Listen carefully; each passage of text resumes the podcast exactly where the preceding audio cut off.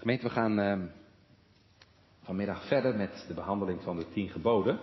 We zijn aangekomen bij het uh, tweede gebod. We gaan dat zo meteen ook lezen. En de behandeling uit de catechismus aan de hand van zondag 35. Maar lezen we eerst uit Gods woord twee gedeelten. Wel uit uh, Deuteronomium 4. Deuteronomium 4, dat is een stukje uit de toespraak van Mozes. Vanaf vers 9 tot en met 20, waarin um, Mozes de Israëlieten aanspoort om te waken en waakzaam te zijn tegen het dienen van afgoden, het dienen van beelden. En vervolgens lezen we een paar versen uit Exodus 32, de versen 1 tot en met 8. Dus eerst Deuteronomium 4 vanaf vers 9 en vervolgens de eerste acht versen van um, Exodus 32. Alleenlijk, wacht u en bewaar uw ziel wel, dat gij niet vergeet de dingen die uw ogen gezien hebben, en dat ze niet van uw hart wijken al de dagen uws levens. En u zult ze uw kinderen en uw kindskinderen bekendmaken.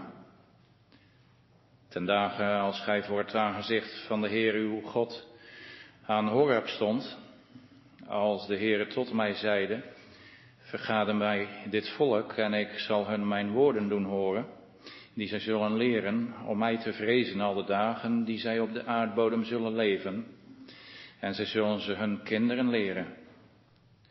En gij lieden nadert en stond beneden deze berg, die berg nu brandde van vuur tot aan het midden des hemels. Er was duisternis, wolken en donkerheid. Zo sprak de Heere tot u uit het midden van het vuur. U hoorde de stem van de woorden, maar u zag, u zag geen gelijkenis, behalve de stem. Toen verkondigde hij u zijn verbond, dat hij u gebood te doen, de tien woorden, en schreef ze op twee stenen tafelen. Ook gebood mij de Heere tezelfde tijd dat ik u inzettingen en rechten leren zou, opdat u die deed in dat land naar het welk u doortrekt om dat te erven. Wacht u dan wel voor uw zielen, want ge hebt geen gelijkenis gezien. In die dag als de Heer op Horeb uit het midden van het vuur tot u sprak. Opdat gij u niet verderft en maakt u iets gesnedens. De gelijkenis van een beeld. De gedaante van man of vrouw. De gedaante van enig beest dat op de aarde is. De gedaante van enig gevleugelde vogel die door de hemel vliegt. De gedaante van iets dat op de aardbodem kruipt. De gedaante van enige vis die in het water is onder de aarde. Dat gij ook uw ogen niet opheft naar de hemel en aanziet de zon en de maan en de sterren. Het hemels ganse Heer. En wordt aangedreven dat u voor die buigt en ze dient de welke de Heer uw God aan alle volken onder de ganse aarde heeft uitgedeeld, onder de ganse hemel heeft uitgedeeld. Maar uw lieden heeft de Heere aangenomen en uit de ijzeroven uit Egypte uitgevoerd, opdat gij hem tot een erfvolk zoudt zijn, gelijk het te deze dagen is. Exodus 32 vanaf vers 1.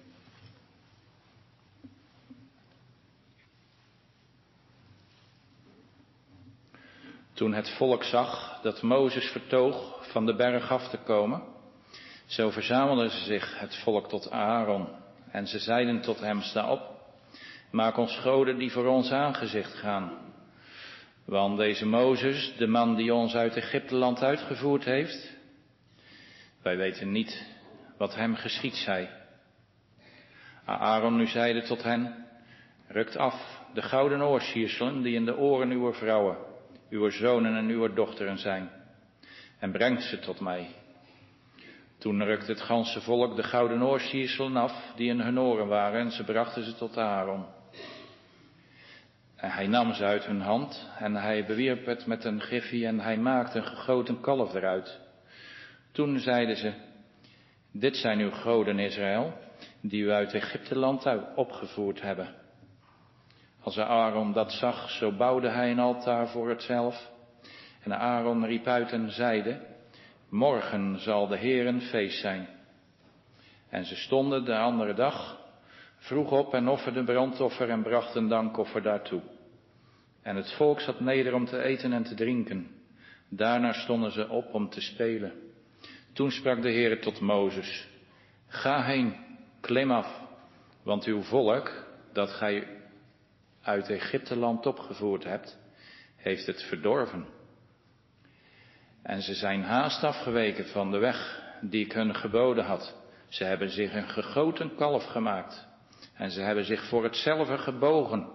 En hebben het offeranden gedaan. En gezegd, dit zijn uw goden Israël, die u uit Egypteland opgevoerd hebben.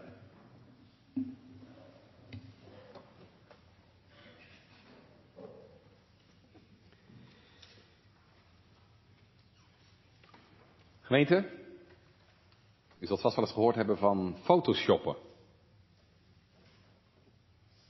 Misschien doe je het zelf ook wel eens. Photoshoppen. Met photoshoppen kun je foto's bewerken. Je haar een beetje donkerder maken. De plekjes en puistjes weghalen. Nou is dat natuurlijk nog vrij onschuldig. Maar je kunt het natuurlijk ook heel hilarisch maken. iemand met veel haar een kaal hoofd geven. Of een grote snor. Het wordt natuurlijk nog een beetje erger als je een foto zo gaat bewerken, gemeente, dat je iemand erdoor belachelijk gaat maken. Of zelfs te schande zet. Door hem heel dik te maken of zijn gezicht te vervormen. Je kunt tegenwoordig zelfs van een uh, gewone foto een fictieve naaktfoto maken. Begrijpt gemeente, dat is een hele, hele gevaarlijke techniek. Hoe zou jij het vinden? Als er zulke beelden van jou rondgestuurd worden. Beelden die helemaal niet kloppen, die helemaal niet waar zijn. Moet ook niet aan denken. En toch gebeurt dat gemeente. En u kunt denk ik vast wel ja, een beetje voorstellen hoe dat voelt, hoe dat voelen moet. als je geconfronteerd wordt met een beeld van jezelf dat niet klopt. Daar kun je heel boos van worden. Waarom? Wel, er wordt geen recht aan jou gedaan. er wordt een beeld van je gevormd dat helemaal niet klopt. Nou gemeente, dat heeft de Heer ook.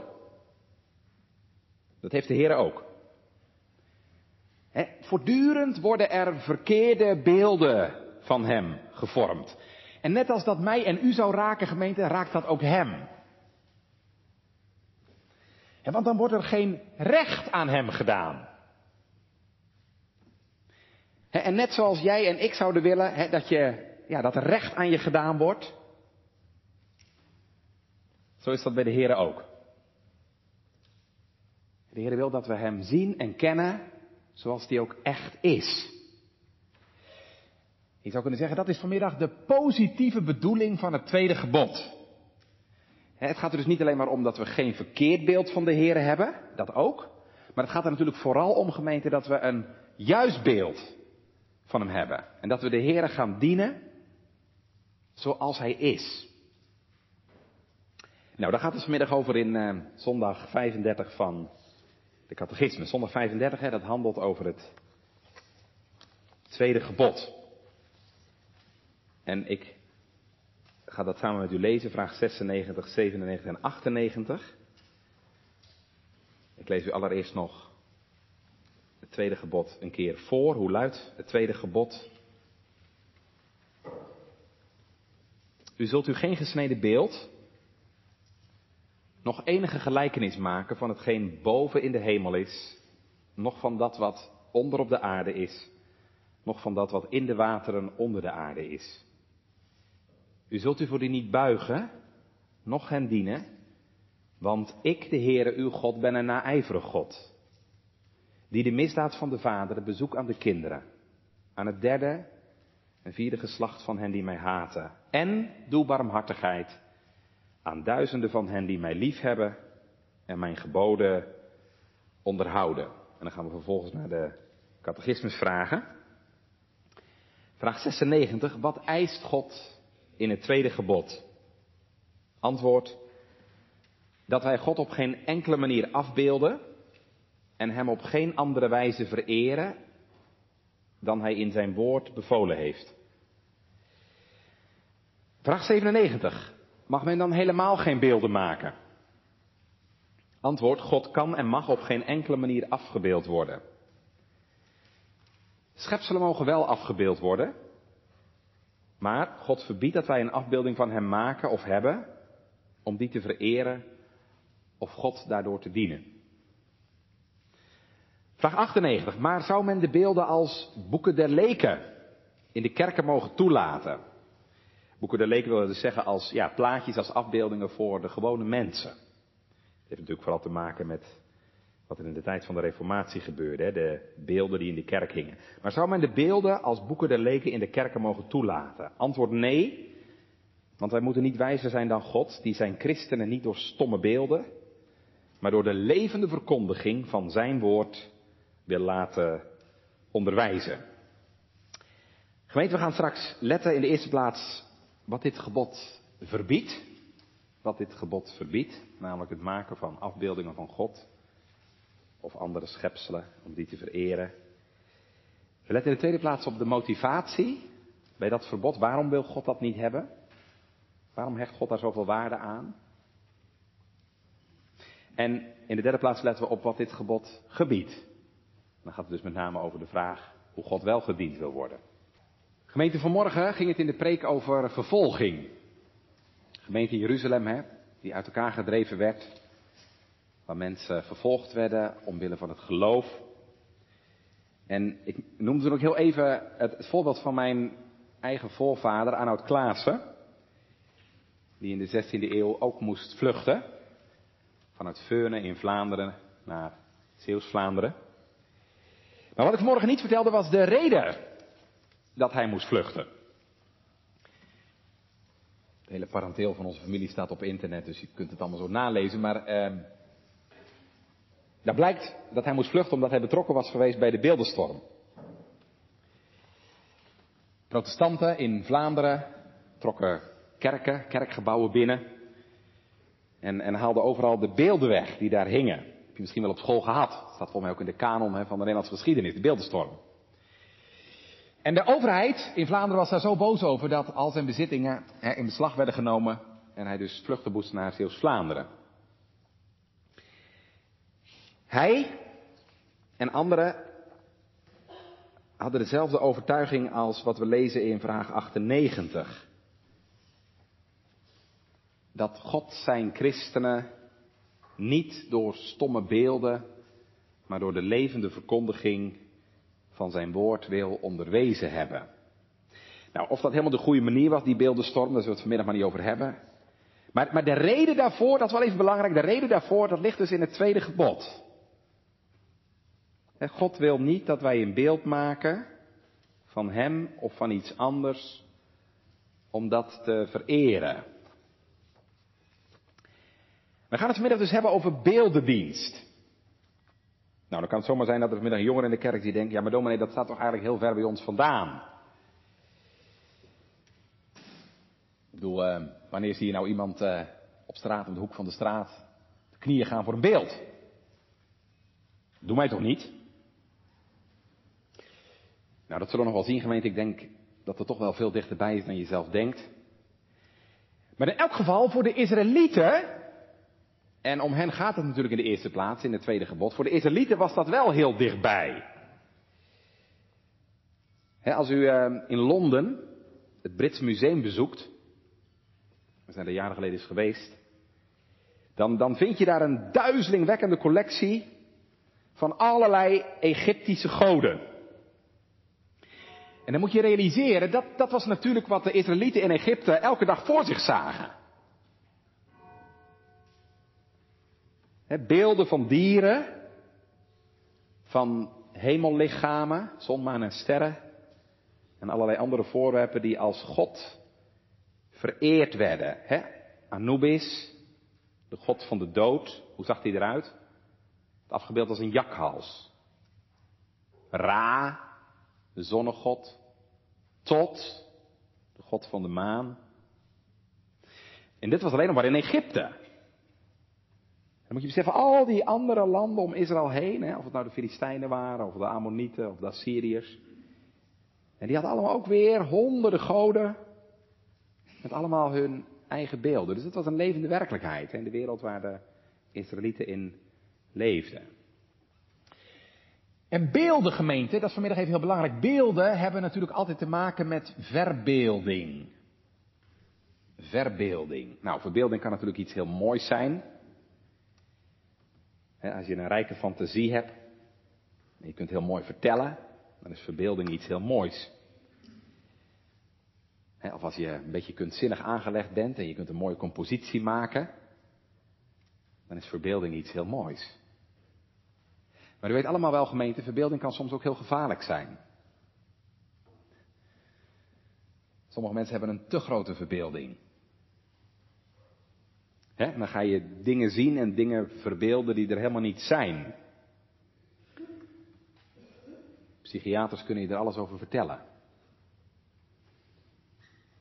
Een man die uh, stik jaloers op zijn vrouw is. En denkt dat ze het met een ander houdt. En haar voortdurend in de gaten houdt. Zodat ze zelfs niet alleen de straat over mag. Het gebeurt. Dan heb je dus over een verbeelding. En gemeente, dat gebeurt dus ook, zegt de Bijbel, op godsdienstig, op geestelijk gebied. Verkeerde verbeelding. Je zou kunnen zeggen, door de zonde, door de zonde is onze verbeelding ook op geestelijk gebied, ook op godsdienstig gebied, flink op hol geslagen. Nu weet vast nog wel dat we de vorige keer bij het eerste gebod hebben gezien dat alle mensen de neiging in zich hebben, de drang in zich hebben om iets te aanbidden. En we zijn allemaal, zegt de Bijbel, religieuze mensen. En wij hebben allemaal de behoefte in ons om iets te aanbidden. Het is niet per se God te zijn, hè. ik heb het gezien, dat kan ook sport, je werk zijn, muziek, noem allemaal maar op. Maar we hebben de behoefte om iets te aanbidden. Maar we hebben toen ook gezien, ja, hè, omdat we door de zonde God niet meer kennen, is die aanbidding op hol geslagen.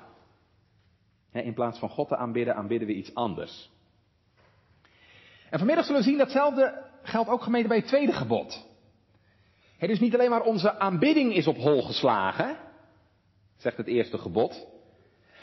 Ook onze verbeelding is op hol geslagen wij maken ons dus voorstellingen van God. Dat doe jij en ik net zo goed aan mee. Wij maken ons voorstellingen van God die dus ja, helemaal niet kloppen, die ernaast zitten. Denk nog maar even aan die Egyptenaren. de, de zon was hun God. En de maan. Verkeerde verbeelding. Dat is iets wat je trouwens heel vaak ziet hè, bij afgodendienst.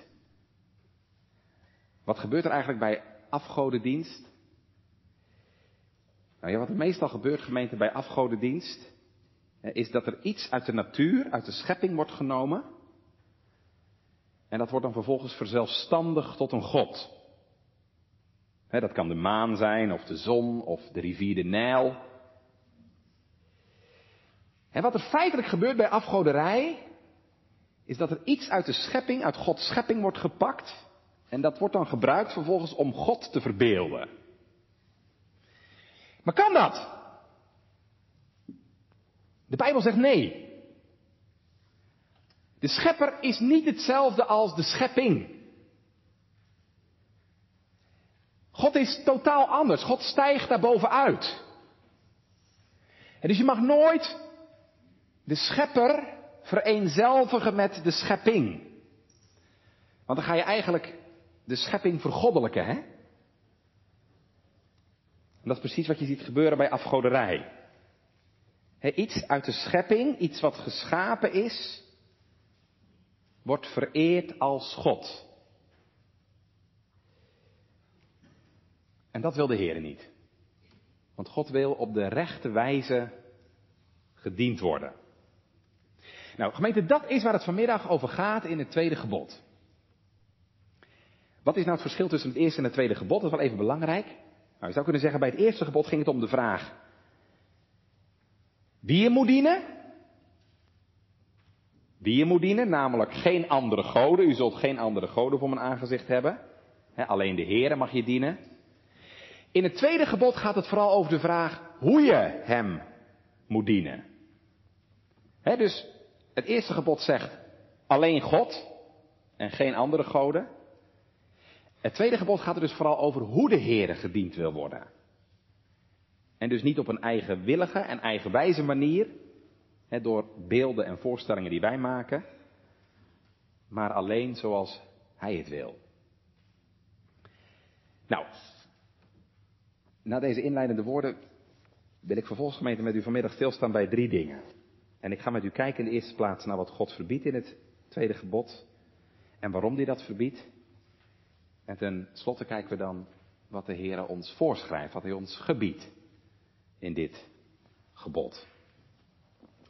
Dus in de eerste plaats, wat verbiedt God in het tweede gebod?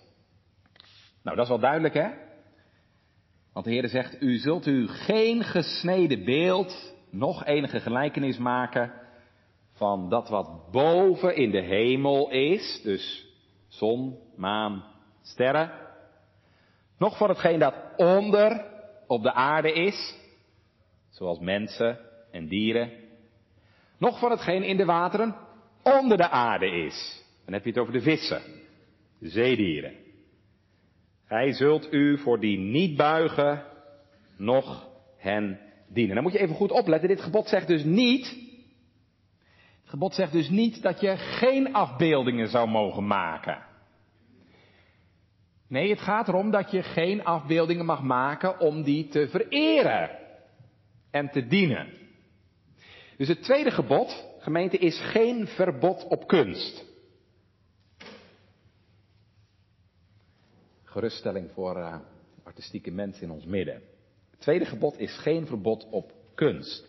Je mag mensen en dieren en eigenlijk alles om je heen afbeelden. Ik zeg dat even, want dat is bij ons dus heel anders dan bijvoorbeeld in de islam. In de islam is het totaal verboden om enig levend wezen af te beelden. Dus als je in een moskee komt, zul je daar ook nooit een afbeelding zien van een mens of dier. Dan zie je altijd alleen maar, maar letters en figuren en mozaïeken en zo. Nou, dat ligt in de Bijbel echt anders.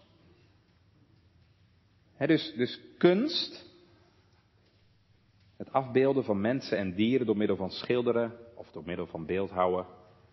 Dat is in de Bijbel helemaal toegestaan. Je hoeft alleen maar te kijken naar de tempel en naar de tabernakel in Israël. En als je daar binnenkwam, dan zag je allerlei afbeeldingen. Afbeeldingen van bomen, afbeeldingen van engelen. Ik denk alleen maar hè, aan de, die twee gebeeldhouwde engelen op de ark, op het deksel van de ark der verzoening. Dus het is niet zo dat wij geen afbeeldingen op zich mogen maken.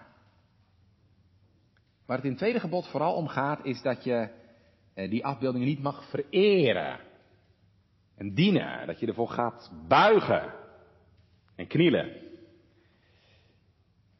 En ja, dat was natuurlijk de reden, wat ik net vertelde, hè, dat protestanten meededen met de beeldenstorm in de 16e eeuw. want ze konden er niet mee leven dat mensen beelden vereren. En u ziet dat uh, terugkomen in antwoord 97.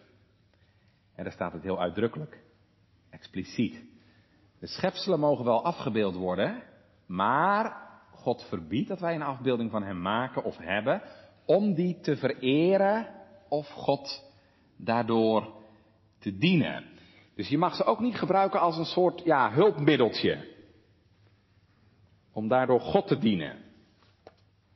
zo gebeurde dat vaak wel. En dan natuurlijk met name door middel van de maagd Maria. En Maria als een soort, ja, tussenpersoon om bij God te komen.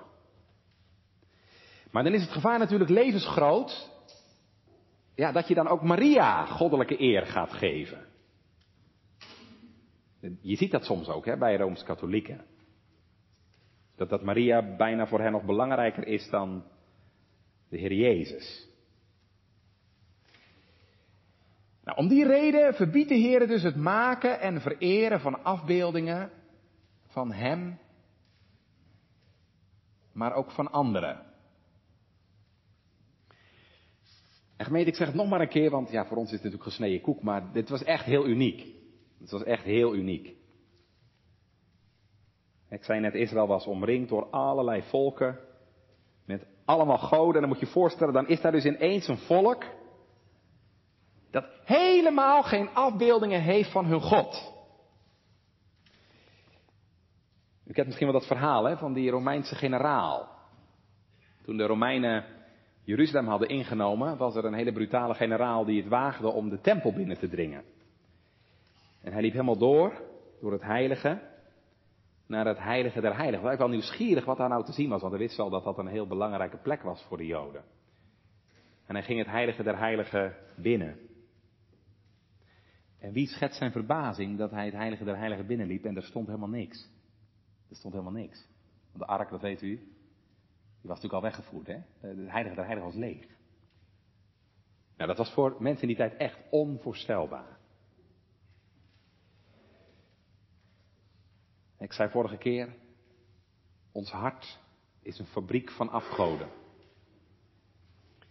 En wij mensen, ik net zo goed en jij ook, wij hebben ontzettend behoefte aan iets visueels. Iets wat je kunt zien, iets wat tastbaar is.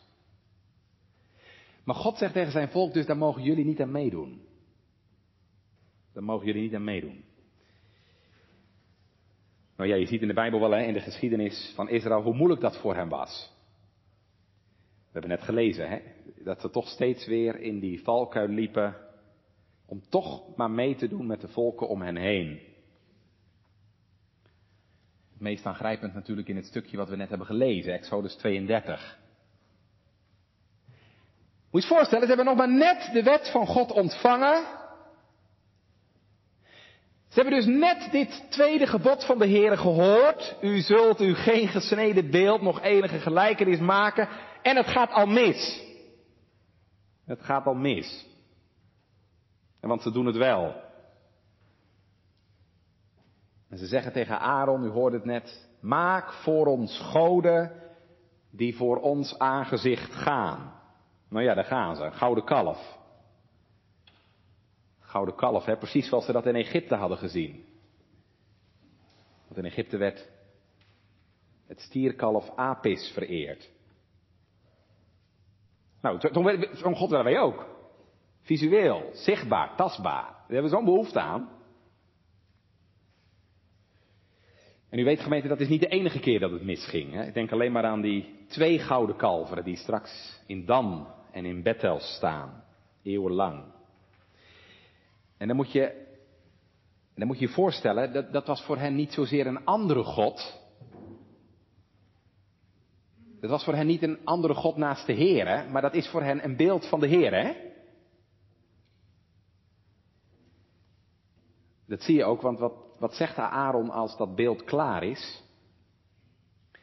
Dit zijn uw goden, Israël, die u uit Egypte gevoerd hebben. Elohim staat er dan, meervoud goden, maar je mag het ook vertalen met enkelvoud. Dit is uw God, Israël, die u uit Egypte gevoerd heeft. Dus dat beeld, dat gouden kalf, is geen vervanging van God. Nee, het is een beeld van de Heere. De God van Israël. Dat waren die kalveren van Dan en Bethel ook. Dat, dat zijn dus geen afgoden of zo, hè, zoals de Baal en de Astarte. Nee, is een beeld van de Heere. Maar de Heer zegt, ik wil dat niet. En waarom niet? Heel simpel gemeente, omdat God niet te vangen is in een beeld. Daarom niet. Dit is even heel belangrijk vanmiddag. Waarom mag je God niet afbeelden? Om de dood eenvoudige reden dat elk beeld tekort doet aan Hem. En ik zeg het nog maar een keer, een beeld dat tekort doet. Wat is dat? Dat is een karikatuur, hè? Denk nog maar even aan dat photoshoppen. Zo'n vertekende foto van jezelf, dat raakt je toch? Nou, gemeente, zo is het ook met beelden. Die doen altijd tekort aan God. En dat zal ik ook laten zien. Want beelden kunnen misschien wel iets afbeelden, maar ze kunnen nooit alles afbeelden. En ze kunnen nooit alles uitbeelden. Neem even dat gouden kalf. Heb u hem voor u? Wat was de boodschap van dat gouden kalf? Nou, gemeente, zo'n stierkalf, dat drukt natuurlijk iets uit van kracht, hè? Van power. Nou, dat is God ook. Dat is God ook. Wie is er zo sterk als de Heer? Maar is dat alles wat je over God kunt zeggen? Nee, natuurlijk niet. God is zo oneindig veel meer. Want de Heer is niet alleen maar krachtig en machtig. Hij is net zo gemeente ook teder. En ontfermend en barmhartig en weldadig en genadig. om nog maar te zwijgen over zijn alwetendheid en zijn almacht en zijn alomtegenwoordigheid en zijn eeuwigheid. Hoe ga je dat ooit verbeelden? Hoe krijg je dat ooit allemaal in één beeld? Dat lukt je nooit natuurlijk. En dat is de belangrijkste reden, gemeente. Elk beeld doet tekort aan onze God. Ik bedoel, hoe zou u het vinden, hoe zou jij het vinden als er een afbeelding van jou vertoond werd met alleen maar je mond, je neus en je oren of zo? Dat ben jij toch niet? Dat is bij God ook. Elke afbeelding doet hem tekort. Misschien ben je wel eens in Rome geweest. In de Sixtijnse kapel. Daar vind je dat uh, beroemde schilderij van Michelangelo. En dat schilderij van God de Vader als een oude man met een baard die dan met zijn vinger zo Adam aanraakt. Kent u dat? Die afbeelding kent hem vast wel, je komt hem heel vaak tegen. En die zo Adam aanraakt en tot leven brengt. Ja, hoe mooi dat schilderijgemeente ook is, dat is toch echt een overtreding van het tweede gebod. Want God is geen oude man met een baard. En onbewust, dat zie je ook vaak, hè, want dat is vaak het beeld dat mensen dan hebben van God. Onbewust gaat zo'n ja, afbeelding toch een, een rol spelen in de verbeelding van mensen. Daar moeten we ons echt ver van houden. Want God is zoveel meer. En God heeft geen lichaam, maar hij is een geest. En de Heer zegt zelf in Jesaja 40, bij wie dan zult u mij vergelijken, die ik gelijk ben? Zegt de Heilige, bij wie kun je mij vergelijken? Doe het niet. Want God is niet te vergelijken. Hij is uniek. Hij gaat al onze beelden en voorstellingen te boven. En ik denk gemeente dat daar vanmiddag ook een les voor ons in zit. Want ja, je denkt misschien vanmiddag, ja, best interessant, maar dit staat toch best wel ver bij ons vandaan. Wij maken toch geen beelden. De kerk staat leeg. Keurig protestantse kerk. Die gaan we toch niet vereren en dienen en zo. Nou, dat zal waar zijn, gemeente, maar dan ga ik iets heel belangrijks zeggen. vergeet nooit, aan zichtbare beelden gaan altijd onzichtbare beelden vooraf. Ja? Aan die zichtbare beelden, denk even aan dat schilderij van Michelangelo of zo, hè? Aan zo'n zichtbaar beeld gaat iets vooraf. Aan die zichtbare beelden van God gaan altijd onzichtbare beelden vooraf. En daar hebben wij allemaal mee te maken. Want zagen we bij het eerste gebod dat elk mens iets dient. Zo durf ik vanmiddag wel te zeggen. Bij het tweede gebod heeft ook elk mens, dus ook jij en ik en u en wij allemaal en ook de mensen buiten de kerk, hebben wij allemaal een godsbeeld. Elk mens heeft een godsbeeld. En dan zijn er heel veel gemeenten die niet deugen. Als je bij een vrijzinnige christen komt. Ja, nou ja, dat, dat, dat kruis en die verzoening. Nou nee, liever niet. God die bloed wil zien, daar geloof ik niet in hoor. Dat vind ik zo'n primitief idee. Hè, dat God eerst bloed moet zien voordat hij wil vergeven. En uh, feministen zeggen, God is veel te mannelijk. Ik zag dat een paar maanden geleden weer, hè, er komt binnenkort weer een nieuwe, of hij is er misschien al, er komt een nieuwe editie van de nieuwe Bijbelvertaling. En er zijn er altijd weer die protesteren als God als Hij en Hem wordt aangesproken. En ze zeggen, je mag God net zo goed met zij en haar aanspreken. En niet alleen maar onze vader die in de hemelen zijt, maar ook onze moeder die in de hemel is. Wat ben je dan aan het doen? Dan maak je een God naar jouw beeld.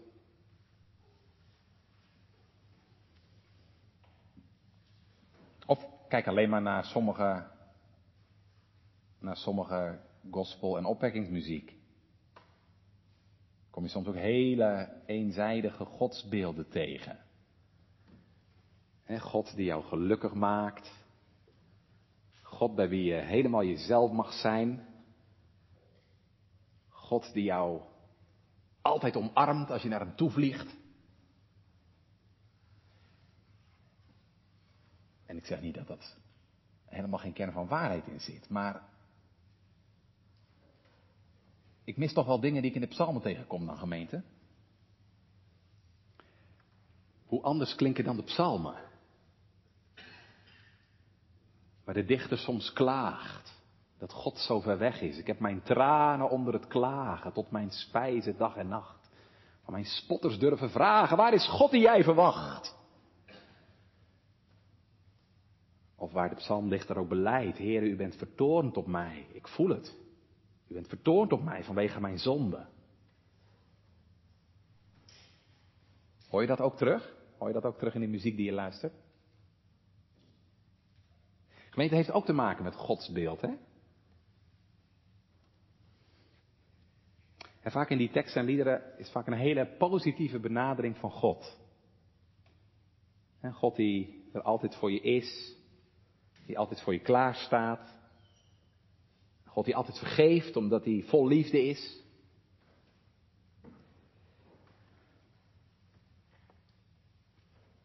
Maar om te voorkomen dat u vanmiddag denkt dat ik nu alleen maar evangelische christenen een spiegel voorhoud, wil ik ook gewoon maar naar onszelf kijken. Want wat kom je ook onder reformatorische christenen gemeenten soms verkeerde en eenzijdige gedachten over de Here tegen. Een God die altijd streng is. Een God die onbenaderbaar is. Een God die altijd torent. Een God die alles van je weet en nooit tevreden met je is. Het is belangrijk gemeente. Dat we ook al die godsbeelden onder de loep nemen. En dan is het probleem, zei net al, dan is het probleem vaak niet dat het helemaal niet klopt. Maar dat het vaak zo ontzettend eenzijdig is.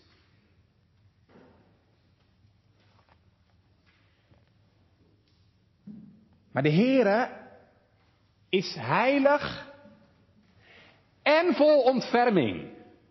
Zo heilig dat de engelen hun aangezicht bedekken en tegelijkertijd die vader die naar die verloren zoon toe rent om hem te omhelzen. Hij is het allebei. Heilig en vol ontferming. Barmhartig en rechtvaardig. Genadig en vol majesteit. En daarom is het zo belangrijk hè, dat we onze godsbeelden toetsen. Steeds weer toetsen aan de Bijbel. En dat we vooral bidden dat de Heilige Geest hè, ons God doet kennen zoals die in waarheid werkelijk is. Oké, ik vat het even samen. God is niet te vergelijken. Hij is uniek. En hij gaat al onze beelden en voorstellingen te boven. En probeer je dat toch, hebben we gezien, ja, dan doe je de Heer tekort. En dat raakt hem. En dat zien we vooral gemeend in onze tweede gedachte. Als ik even kort met u kijk naar de reden van dit verbod. Waarom mogen we geen afbeelding van God of van anderen maken en die dienen? Nou, lees maar even mee wat de Heer voor reden daarvoor geeft. Als hij zegt, want ik de Heere, uw God, ben een ijverige God. Een naijverige God. En het gaat natuurlijk vooral even om dat woordje ijver. Naijverig. Dit is de reden die de Heer geeft. Je mag dit niet doen, want ik ben een ijverig of een naijverig God. Maar wat betekent dat, ijver of naijver? Nou, ijver of naijver gemeente mag je ook vertalen met jaloers. Jaloers. Zo vertaalt bijvoorbeeld de Willy Brod vertaling het. God is een jaloers God. En dan bedoel ik niet jaloers zoals je jaloers kunt zijn op de auto van je broer. Of het salaris van je broer. Ja, want dat is natuurlijk een verkeerde jaloezie. En dan wil ik iets hebben wat niet van mij is. Dan wil ik iets hebben van een ander. Maar het heeft heel belangrijk gemeente, het gaat hier om een positieve jaloezie. Bestaat dat ook? Ja, dat bestaat echt. Ik leg het altijd mijn blijdeniscategorisant uit, ze weten het vast nog wel. Dat we het over de eigenschappen van God hebben. Hè. Zeg ik altijd, zeg ik er altijd bij jaloers. Hè, is de Heer jaloers? Ja, God is jaloers. Maar dan is dat gemeente iets heel positiefs. En ehm, dat je jaloers bent op wat van jou is. En waar je zuinig op bent, omdat dat heel kostbaar en waardevol voor je is. Nou, waar kun je dan aan denken? Waar is God jaloers op? Nou, twee dingen gemeente. Hij is jaloers op zijn naam en zijn eer. En hij is ook jaloers op de relatie met zijn volk. Hij is jaloers op zijn naam en eer en hij is jaloers op de relatie met zijn volk. Hij is jaloers op zijn eer. En we zagen net, elke afbeelding van hem, daar doe je hem mee tekort. En dat raakt hem. Vorig jaar was er een um, cartoon in omloop van president Erdogan van Turkije. Nou ben ik niet per se een fan van Erdogan. Verder van dat. Maar in die cartoon werd hij op een hele gemene, seksuele manier weggezet. En Erdogan heeft daar aangifte van gedaan. Dat snappen ze hier in West-Europa niet. Maar ik snap dat, want dat raak je. En want je raakt daarmee iemand in zijn eer. En zeker in de islamitische wereld is dat veel erger dan bij ons. Wij hebben bijna geen eergevoel meer. Bij ons kan alles. Maar zeker in de islamitische wereld is je eer belangrijk. Moet je niet aankomen. Nou, zo raakt het God ook gemeente. Zo raak je God in zijn eer als jij met beelden komt die hem tekort doen. Want hij is jaloers op zijn reputatie, hij is jaloers op zijn eer. En de tweede gemeente, hij is ook jaloers op zijn volk. Ik bedoel gemeente, het raakt de Heer diep. Als zijn volk hun heil zoekt bij andere goden. Calvijn zegt, God kan geen andere God naast zich dulden. En dat woordje wat hier staat voor ijver, kana in het Hebreeuws. Of jaloers. Dat wordt in het Hebreeuws in de Bijbel ook vaak gebruikt als het gaat over relaties. Bijvoorbeeld in het huwelijk. dat is natuurlijk heel mooi, heel treffend. En net zoals het een vrouw of een man ontzettend raakt. Heel diep raakt als jouw man of jouw vrouw iets met een ander heeft. Zo raakt het de Heere God ook ontzettend diep als zijn volk het met anderen houdt. En, en hun heil en hun hulp en hun zegen van anderen verwacht dan van hem alleen. En anderen dus lief heeft in zijn plaats. Daarom zie je ook vaak hè, dat afgoderij in de Bijbel wordt vergeleken met overspel, hoererij. Dat is het eigenlijk ook, het is geestelijk overspel. Je heil zoeken bij andere goden. Dus dat zijn twee redenen. God is jaloers op zijn eer en hij is jaloers op zijn volk, op de relatie met zijn volk. En dat is ook de reden dat de Heer deze zonde ook zo streng straft. Afgoderij wordt streng gestraft. Lees maar even mee. Het is even belangrijk dat we daar goed naar kijken, want dat zijn woorden die vaak misverstand oproepen. Want de Heer zegt er gelijk achteraan, ik de Heer uw God ben een naijverig God, en dan komt het, die de misdaad van de vaderen bezoek aan de kinderen, aan het derde en aan het vierde geslacht van hen die mij haten.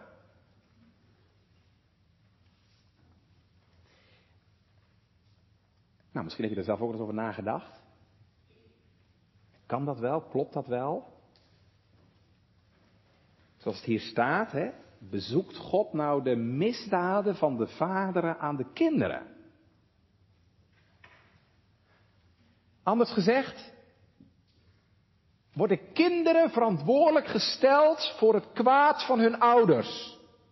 Ja, dat zou heel erg zijn als dat zo is. Als kinderen verantwoordelijk gesteld worden voor het kwaad van hun ouders. Maar dan moet je even goed lezen, dat staat er niet, hè? Het is niet zo dat die vaderen de heren haten en die kinderen onschuldig zijn. Nee, lees u even mee. Het gaat over het derde en vierde geslacht van hen die mij haten.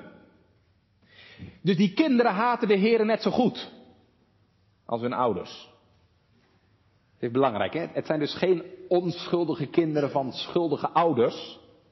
Maar het gaat hier om schuldige kinderen van schuldige ouders. En kinderen die dus van harte en vrijwillig achter hun ouders aangaan in dat spoor los van God. Dus ook die kinderen zijn verantwoordelijk voor hun keus om de Here te verlaten en andere goden te dienen. Dat is de Bijbelse lijn. Moet u nooit vergeten. Dat is de Bijbelse lijn. Iedereen is verantwoordelijk voor zijn eigen gedrag. Jij bent verantwoordelijk voor je eigen daden. Het is niet zo dat God jou, ja, de zonde van jouw vader of moeder op jouw rekening zet of zo. Dat, is natuurlijk een hele verkeerde manier van denken. Iedereen wordt gestraft voor zijn eigen zonde. Deze kinderen worden gestraft omdat zij zelf de Here verlaten en in het spoor van hun ouders gaan. Ja? Maar het is wel zo, dat wil ik er wel even gelijk bij zeggen. Het is wel zo dat ons gedrag vaak invloed heeft op anderen. En dat is waar de Heer hiervoor waarschuwt in het tweede gebod. Ons gedrag heeft vaak invloed op anderen. als, als u als ouder te veel drinkt, moet je niet vreemd staan kijken als je kinderen dat ook gaan doen. En dat geldt gemeente ook op godsdienstig gebied. Jouw gedrag als ouder heeft invloed op je kinderen.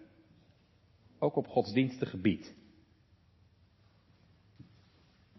Als jij op zondag laat zien dat je koning voetbal belangrijker vindt dan koning Jezus, moet je niet raar staan kijken als je zoontje straks in dat spoor je volgt.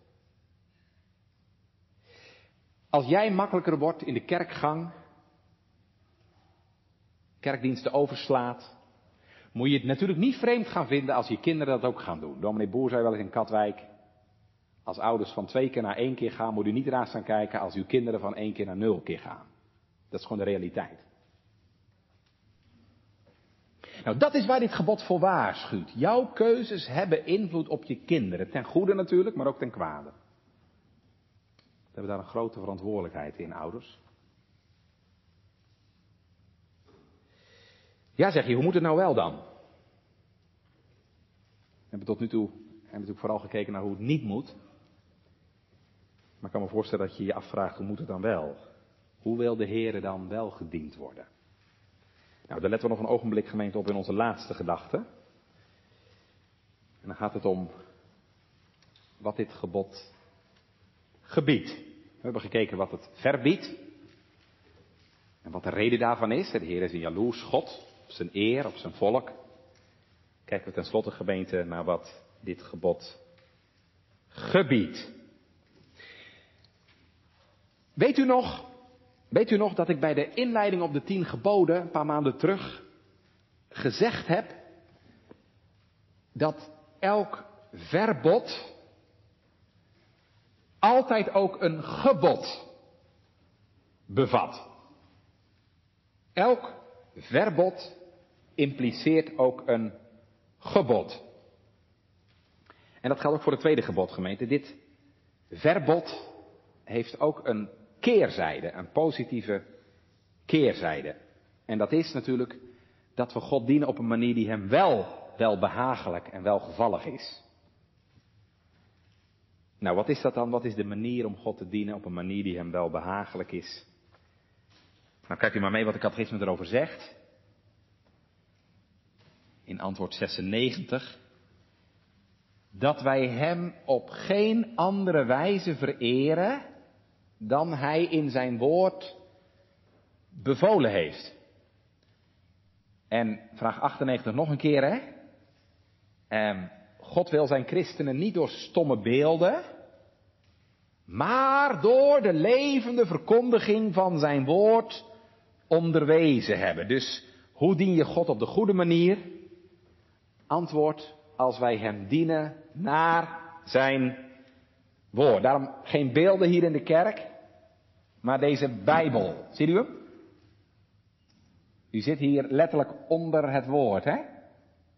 Geen beelden, maar de Bijbel. Nou, dat is natuurlijk heel protestant en denk ook heel bijbels. God heeft ons zijn woord gegeven. En dat woord leert ons wie de Heer is. En dat woord leert ons ook hoe hij gediend wil worden. En daarom, gemeente, moet in ons leven dat woord centraal staan. In je persoonlijk leven, in je gezin, als je dat mag hebben, en in de gemeente, in de kerk.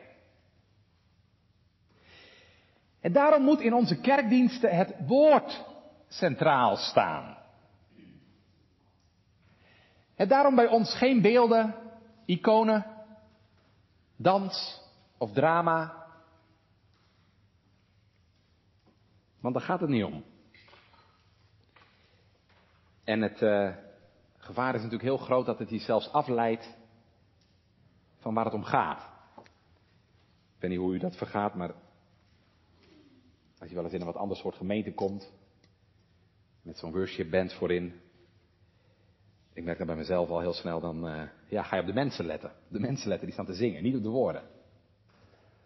Misschien dat u wat uh, verhevener bent dan ik, maar dat, dat gevaar dreigt ook heel gauw. Als je hier een groep mensen, ik zeg niks over dat zanggroepje natuurlijk, want dat was een noodoplossing, maar als je mensen voorin zit, dan gaan we naar de mensen kijken. En daarom kiezen we bewust voor ja, een sobere eredienst. Een sobere eredienst omdat andere dingen makkelijk afleiden. En vooral dan hè, van waar het om moet gaan. Het woord en de verkondiging van het woord. Maar de Bijbel zegt het geloof is uit het gehoor en het gehoor uit het gepredikte woord van God. in de kerk staat het woord centraal. En dat moet natuurlijk gemeente ook in ons persoonlijk leven zo zijn. Leest u de Bijbel?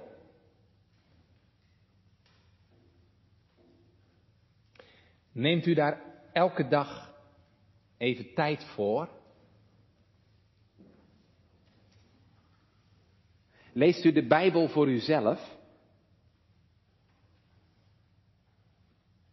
Maar ook in je gezin? Leest u nog aan tafel? Wij hadden van de week uh, catecheseoverleg, maandagavond. Catecheseoverleg. En een van onze catecheten vertelde. Deden even een rondje, je het ervaren afgelopen jaar? En een van onze catecheten vertelde dat hij uh, eigenlijk een beetje geschrokken was. Van hoeveel onkunde hij tegenkwam in zijn groep. En hij zei, ik heb gemerkt dat merendeel van mijn jongeren las bijna niet uit de Bijbel. En dat gebeurde thuis ook niet. Dat vind ik ernstig, gemeente.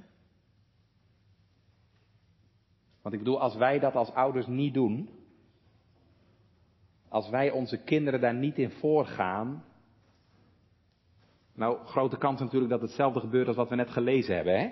Dat je kinderen in dat spoor gaan. Ik zou zeggen vanmiddag laat juist ouders daar hun verantwoordelijkheid in nemen. Lees de Bijbel. Lees hem desnoods met een dagboek erbij, dat maakt me helemaal niet uit. Of koop een mooie gespreksbijbel. daar staan mooie vragen bij, waar je de kinderen ook wat bij kunt betrekken bij het Bijbelgedeelte. Geef je tieners een dagboekje. Die 15 euro zal u de kop niet kosten. Een legio boekjes voor jongeren. Stimuleer ze toch, gemeente, om met Gods woord bezig te zijn. Dat heb u beloofd. Dat heb u beloofd bij de doop van uw kinderen. Doe dat dan ook. Waarom is dat zo belangrijk? Dat is niet om den heb of de spek of zo. Dat is zo belangrijk, gemeente, omdat dat de enige manier is, onder de zegen van de Heilige Geest natuurlijk, dat is de enige manier om God te leren kennen. En om de Heer Jezus te vinden. Die zijn het die van mij getuigen. En daarom onderzoek de schriften. Deze schriftgemeente is als een akker. Een akker waarin een schat te vinden is. Maar daar moet je natuurlijk wel in lezen. daar moet je er natuurlijk wel in graven. Opdat je Christus mag vinden. En Christus mag kennen. Want Hij is het diepste beeld van God. Wist u dat? Het was middag over beelden. Maar ik zeg u vanmiddag, wist u dat Christus het diepste beeld van God is? Zo zegt Paulus het, hè? 2 Korinthe 4. Christus die het beeld van God is. Waarom mogen wij geen beeld van God maken? Omdat God al een beeld heeft.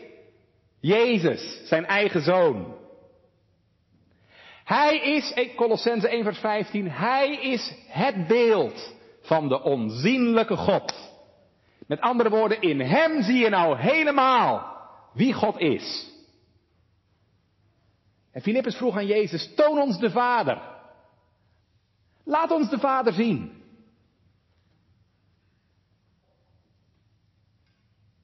Wie mij gezien heeft, heeft de Vader gezien. In Hem, gemeente, zie je nou helemaal wie God is. In Hem heeft de Vader nou helemaal zijn hart opengelegd.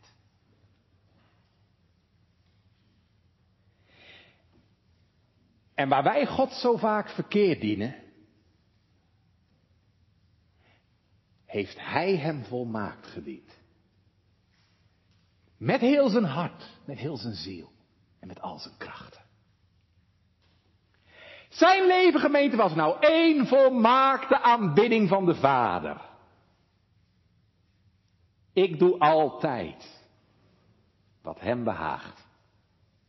Kijk, dat is even belangrijk, daar wil ik mee eindigen. Jezus is het volmaakte beeld van God. En hij heeft God ook volmaakt gediend.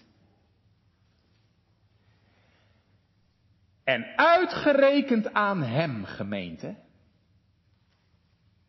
Uitgerekend aan hem, die God nou volmaakt gediend heeft.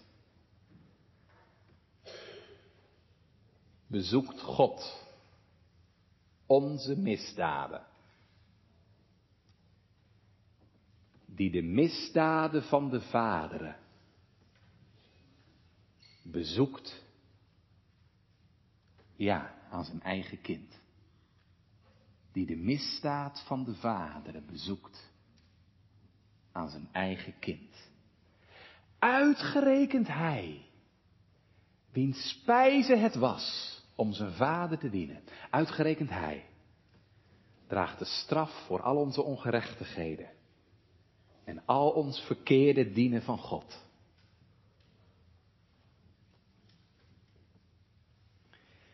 En zo is er nou bij God vergeving, gemeente.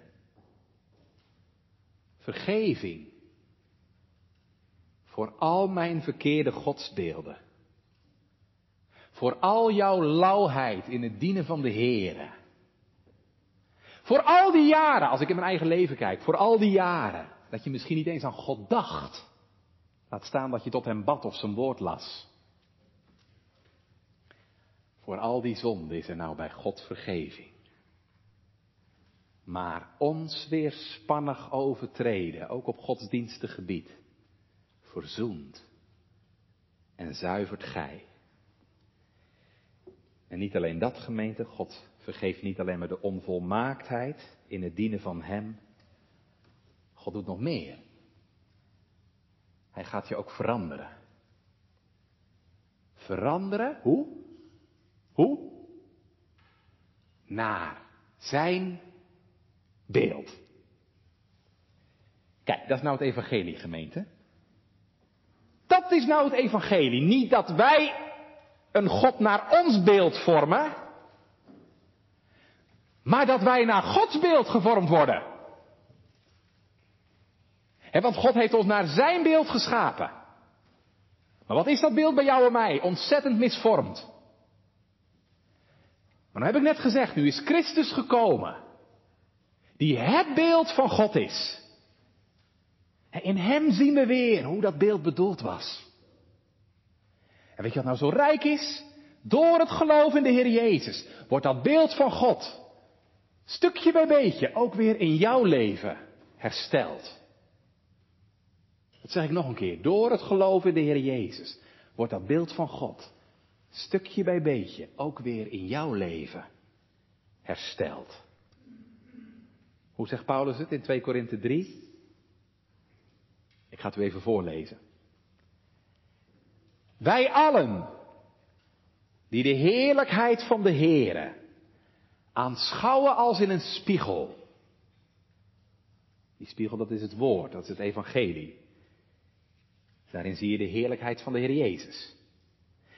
Wij allen die de heerlijkheid van de Heere aanschouwen, worden zelf naar dat beeld veranderd.